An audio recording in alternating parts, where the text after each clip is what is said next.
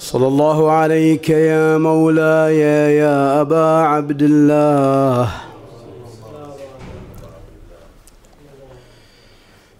صلى الله عليك يا مولاي يا ابن رسول الله يا رحمة الله الواسعة. ويا باب نجاة الأمة.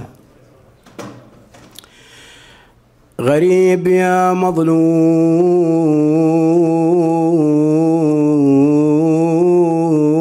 كربلاء. يا ليتنا كنا معكم سيدي فنفوز فوزا عظيما. لله لله من فتية شدوا مآزرهم. على الحمام وكأس الموت قد دارا.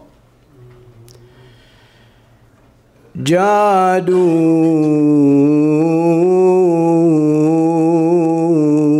بأنفسهم في حب سيدهم. وقد رأوا لبثهم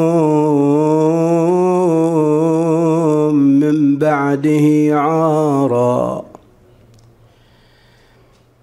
يا للرجال يا للرجال لمقتولين ما كبد؟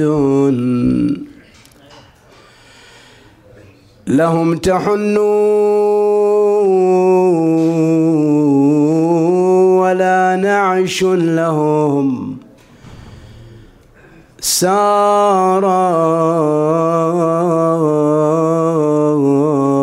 نائين رهن الفيافي لا ترى لهم إلا السوافي ووحش البر زوارا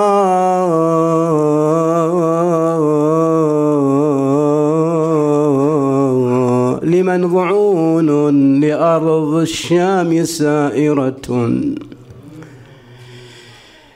لمن ضعون بأرض الطف سائرة تنحو الشآم فليت الركب.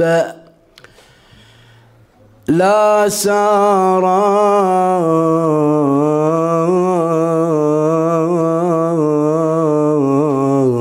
وممن النسوة اللاتي يسار بها. تخالهن على الأقتاب أقمارا لهفي لزينب مذ جاءت مودعة. والقلب دام ودمع العين. قد فارا. هلا تمرون بالقتلى نودعهم ونقضي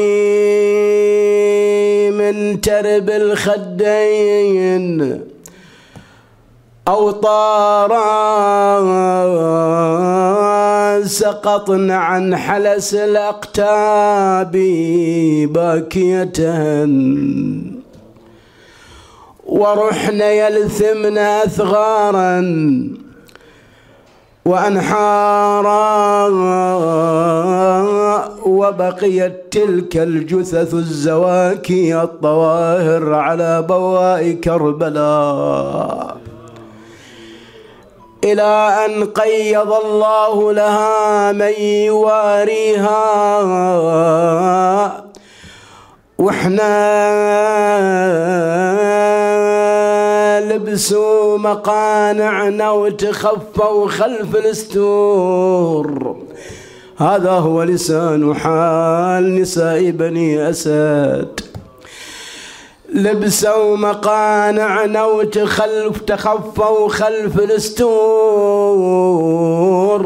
وإحنا بعمايمكم نروح ونحفر قبور. ندفن هالأجساد الذي بالمعركة تنور.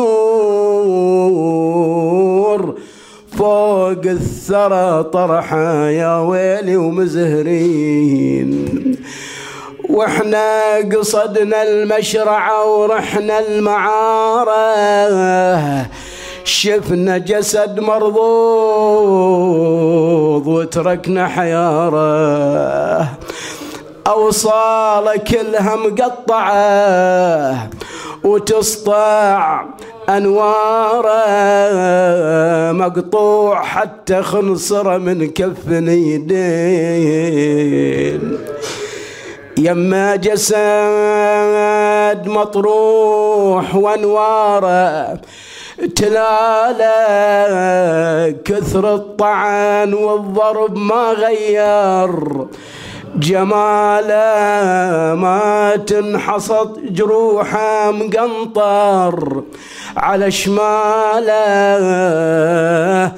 الله يساعد قلبها الفقدة هالاثنين بعد بعد شي يقول من العطية وفتت مرايرنا جسد يم الشريعة مذبوح لكن ذبحته والله فجيعة. حتى من الزندين شفنا قطيعة صاحب علم جنة وسلالة هاشمين لكنما الأمر لله. لا حول ولا قوة إلا بالله العلي العظيم. إنا لله وإنا إليه راجعون.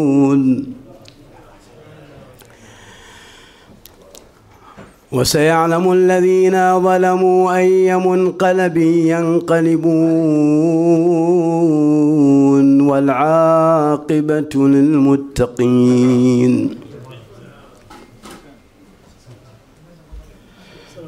عليكم السلام قال عز من قائل في محكم كتابه بسم الله الرحمن الرحيم. قل هذه سبيلي أدعو إلى الله على بصيرة أنا ومن اتبعني. وسبحان الله وما أنا من المشركين. آمنا بالله. صدق الله العلي العظيم.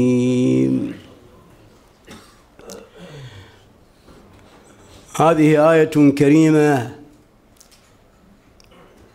جاءت في أواخر سورة يوسف. بعد تلك القصة المطولة المتنوعة بأبعادها جاءت هذه الآية المباركة خطابا للنبي صلى الله عليه وآله من خالقه.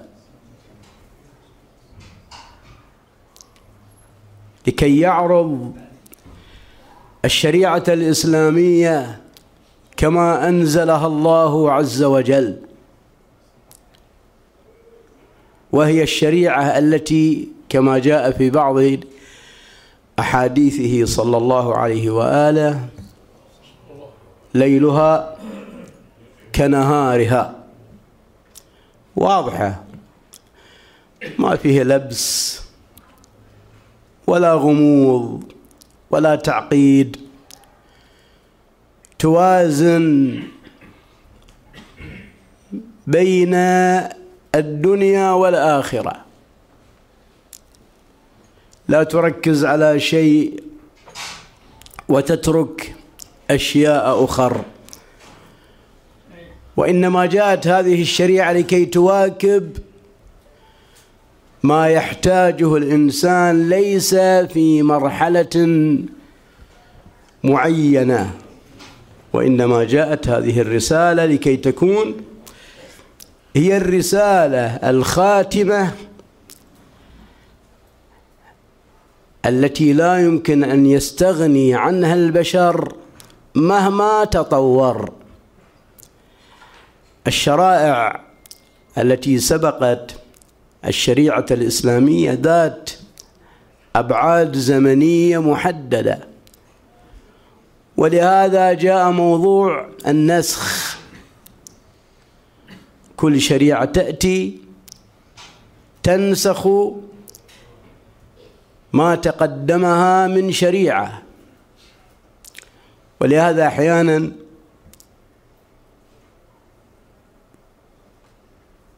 تستعرض بعض الأحكام التي قد تختلف في تفاصيلها ويعبر عنها بأنها من شريعة ما قبلنا باعتبار أن هذه الشريعة هي ناسخة للشرائع السابقة. موضوع النسخ ليس معناه أن هناك تبدل في الحكم الإلهي كما يتبدل الحكم بالنسبة للبشر. أحيانا نشوف البرلمانات المعاصرة يراجعون القوانين والدساتير ويدخلون عليها بعض التعديلات باعتبار أن هؤلاء بشر أذهانهم توصلت إلى تغيير هذا الحكم. التغيير بالنسبة للأحكام الإلهية ليس من هذا القبيل وإنما معناها أن الذهن البشري والحياة البشرية احتاجت إلى أن تتطور هي. باعتبار الأحكام تتناسب مع شريحة سابقة. ولهذا جاء موضوع النسخ. أما الشريعة الإسلامية المقدسة فهي ناسخة لجميع الشرائع ولا تنسخها شريعة. ولهذا جاء الحديث عنها بهذه الصراحة. قل هذه سبيلي. أدعو إلى الله على بصيرة. هذه هي العدة التي يحتاجها الداعي إلى الله.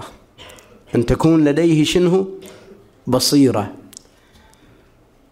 البصيرة هي نظر القلب. البصيرة هي الثبات عدم التزلزل. أدعو على بصيرة يعني معناها ما أكو دواعي أخر لا مصالح. ولا أي شيء من هذا القبيل.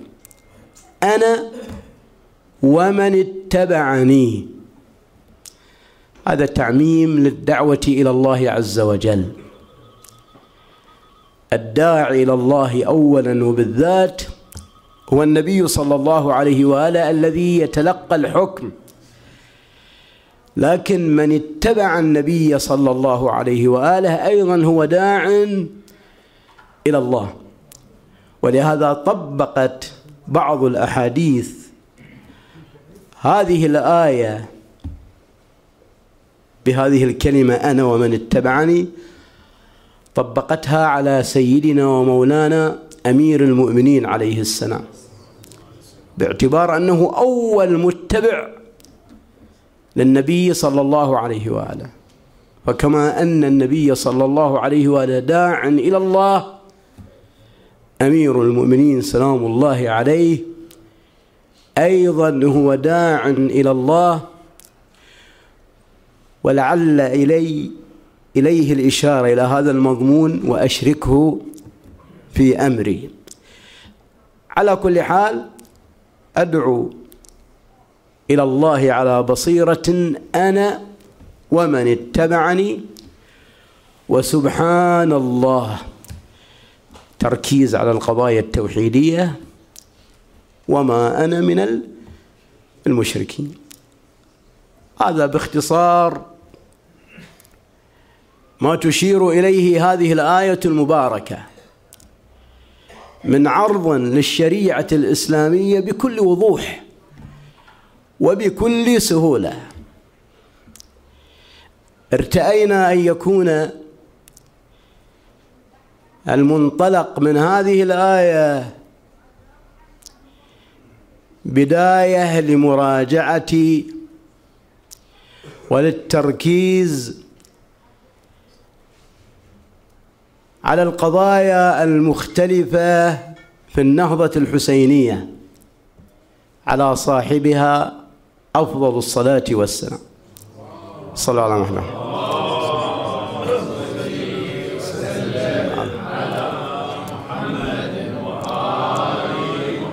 عشنا أياما. هي الأيام الحسينية.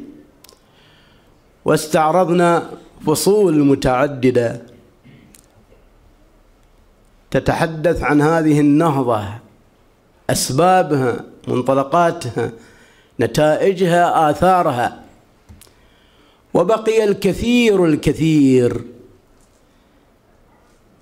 من مواضيع لا بد من التركيز عليها بالقدر الممكن.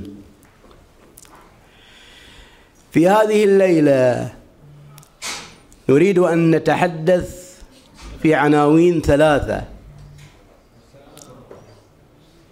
من عناوين هذه النهضة. النهضة الحسينية اولا ذات منهج ذات رؤية. يعني كثيرا ما يعاب على بعض الأشخاص أنهم ليس لديهم منهج ليس لديهم رؤية ليس لديهم تخطيط فيما يريدون. يصنف أو تصنف بعض التصرفات بأنها عشوائية مثلا ما لها أهداف.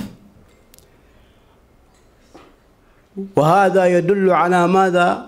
على أن هذا الإنسان اللي يدعو مثلا أو يخطب أو يأمر بالمعروف وينهى عن المنكر ما عنده تخطيط لعمله ما عنده منهج للعمل ما عنده ما الذي يريد أن يقوله بالضبط.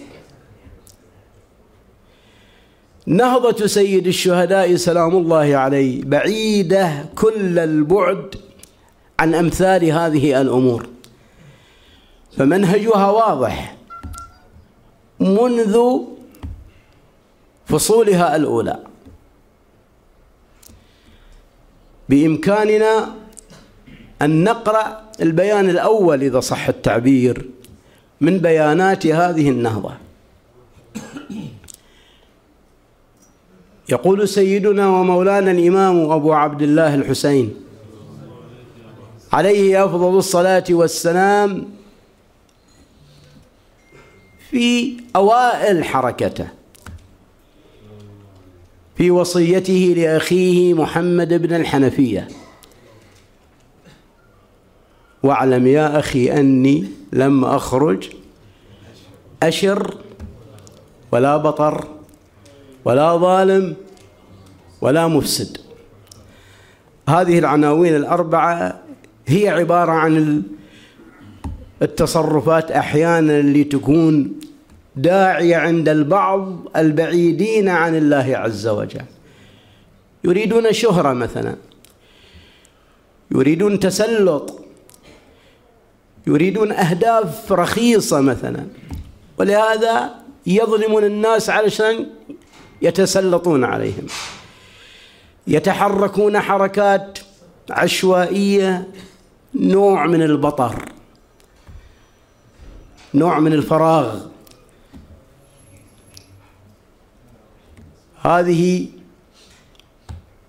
منفية في قاموس سيد الشهداء سلام الله عليه.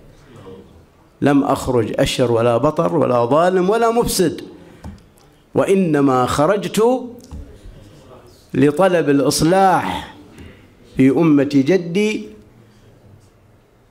وفي بعض النسخ وأبي.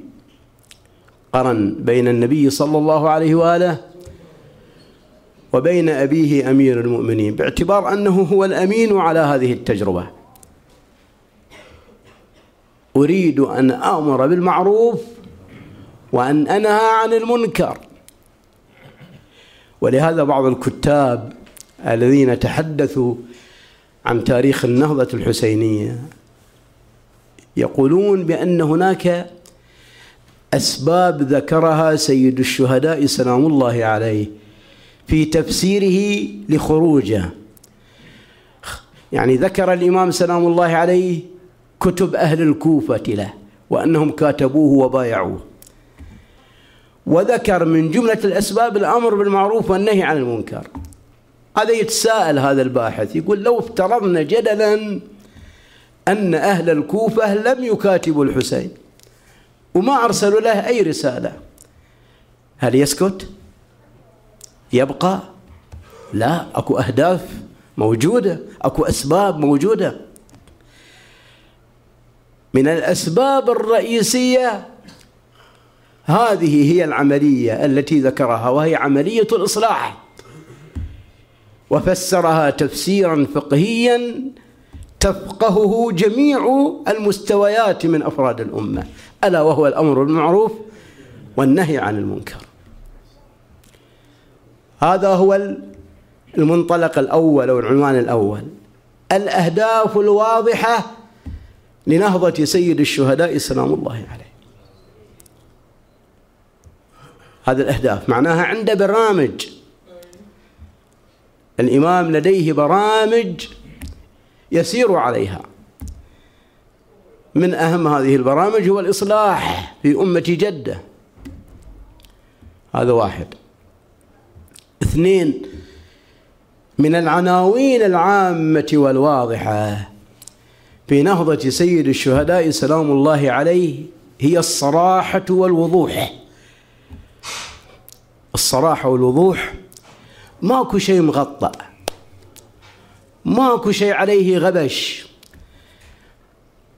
أو نوع من الإخفاء عن الجمهور الأعظم من الناس. إحنا نلاحظ أحيانا أصحاب الأهداف الدنيوية مثلا. يغطي وما يصارح وكذا ويخفي أشياء كثيرة حتى يصل إلى ماذا؟ إلى هدفه. ولهذا ما يملك صراحة ما يتحدث عن أهدافه بوضوح ما يتحدث عن الأجواء الذي التي تحيط بمشروعه بكل صراحة. نلاحظ هذا الشيء. يتكلم وكذا لكن إذا كو أشياء نعم نوعا ما فيها مضادة لمشروع ما يتحدث عنها. وحتى بعد ما يريد أن تصل فصولها إلى الشريحة نعم العادية من الناس حتى لا يخترب المشروع عليه. سيد الشهداء سلام الله عليه يختلف عن هذه الشريحة. وهذا الاختلاف إنما أخذه انطلاقا من أبيه أمير المؤمنين سلام الله عليه الذي يقول ذمتي بما أقول رهينة وأنا به زعيم. هذه مسؤولية أنا أتحملها. الكلمات التي يقولها هي مسؤولية في نظره. نعود إلى سيد الشهداء سلام الله عليه ووضوحه وصراحته في نهضته. قلنا أنه لا يخبئ شيء وإنما يتحدث بكل وضوح بكل صراحة. لننظر إلى هذا المقتطف الذي ورد في رسالته التكليفية. ماكو دائما أحيانا هذه الدول المعاصرة لما يكلف مثلا رئيس وزراء بتشكيل حكومة ما يقولنا بس كلف لا يعطونا كتاب. صحيح؟ يعطونا كتاب يسمونه كتاب تكليف. يكلف. هذا الشخصية تكلف. هذه المجموعة أو الفئة أنها هي المرشحة لتشكيل السلطة. الإمام الحسين سلام الله عليه لما أرسل ابن عمه مسلم بن عقيل إلى الكوفة هذا تكليف ولا مو تكليف ممثل. سفير فوق العادة. قال له إني شوف شان الصراحة والوضوح. إني موجهك إلى الكوفة. وإني أسأل الله أن يقضي في أمرك بما يحب ويرضى. هذا كتاب التكليف إني موجهك إلى الكوفة. الصراحة والوضوح ما قال له ترى الكوفة بعد خلاص بس مالك شغل لا تروح ويوضع لك البساط ال... ما أدري كان بساط أحمر ولا لا على كل حال. يعني لم تصور له الوقائع بهذه الصورة. قال له إني موجهك إلى الكوفة وإني أسأل الله أن يقضي في أمرك بما يحب ويرضى. بعد. وإني أسأل الله أن يجعلني وإياك في درجة الشهداء. أكو أكثر من هذه الوضوح؟ بكل وضوح يتحدث. أنت مرسول ومكلف. والأمر اولا وأخيرا بيد الله عز وجل. والهدف الأعلى مو الوصول إلى السلطة. الهدف الأعلى الوصول إلى هذه الدرجة. هذه هي الصراحة وهذا هو الوضوح الذي نتحدث عنه كعنوان من عناوين نهضة سيد الشهداء سلام الله عليه بقي عنوان آخر وهو العنوان الثالث. العنوان الثالث الذي يعنون هذه النهضة أنه لم يجبر أحدا من أصحابه على اتباعه. نعم تحدث عن مسؤولية شرعية. من سمع واعيتنا ولم يجبنا أكبه الله على منخريه في نار جهنم. هذه طبعا مسؤولية شرعية.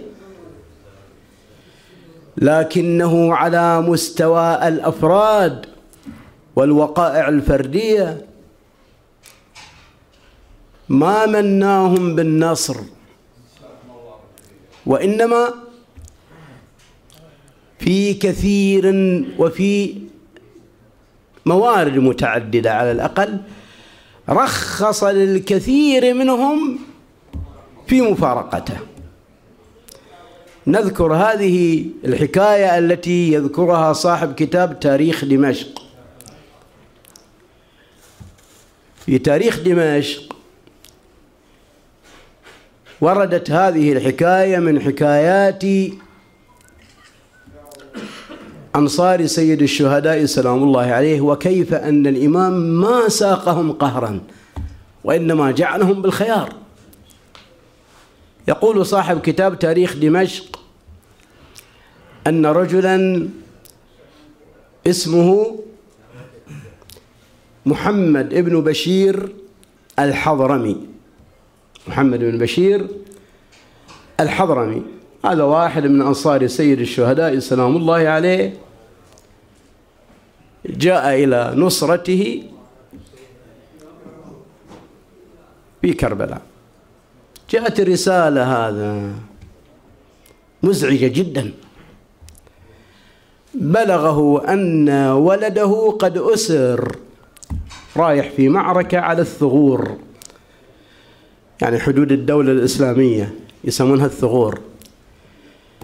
فقال له يا ابن بشير ترى ولدك وقع في الآسر في الري. الري حاليا يسموها طهران. فقال عند الله أحتسبه ونفسي. أنا بايع على الله.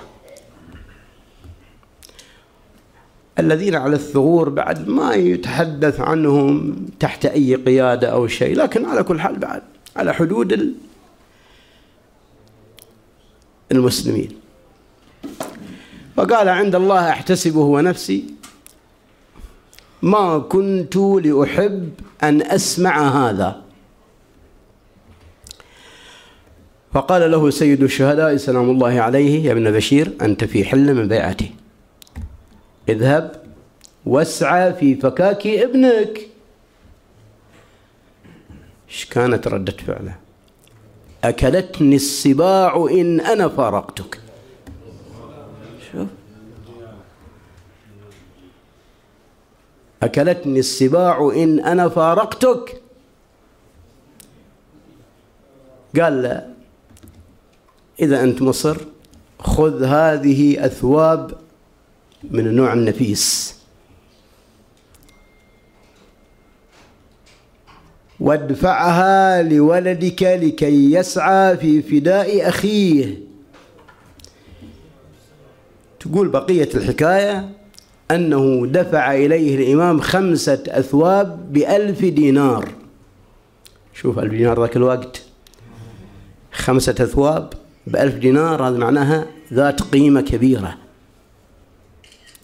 دفعها على أساس أن, أخ أن أخاه يسعى في فكاك أخيه هذه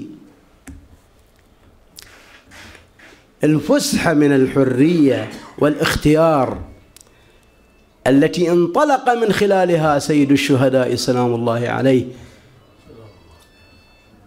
تدلنا دلالة واضحة على أن نهضة سيد الشهداء سلام الله عليه نهضة متكاملة بأهدافها وبوضوحها وباختيار أولئك النفر الذين تشرفوا بهذا المصير الذي وصلوا إليه.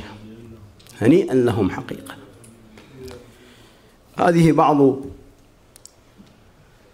ما ارتأينا أن نقدمه في هذه الليلة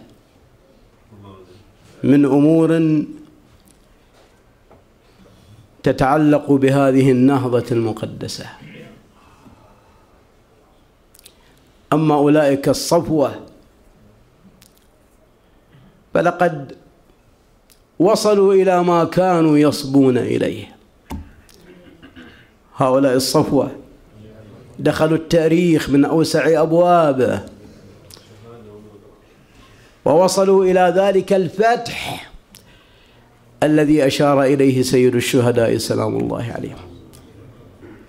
من لحق بنا منكم استشهد ومن تخلف لم يبلغ الفتح. لعله في مثل هذا اليوم كتب الفصل الأخير من فصول هذه النهضة بعد أن وريت تلك الأجساد على ثرى كربلاء. بقيت ثلاثة أيام بلياليها غير مغسلة.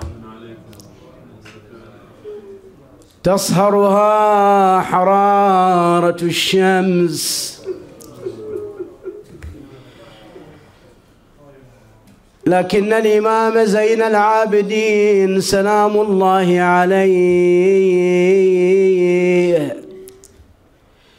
نزع الأغلال والقيود التي كان مقيدا بها وهو في الكوفة. ورجع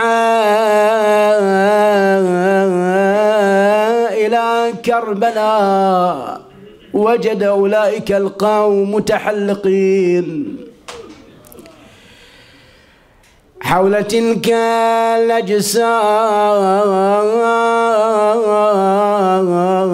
الأجساد قال لهم إيش عندكم واقفين صفوف قال لهم إيش عندكم واقفين صفوف.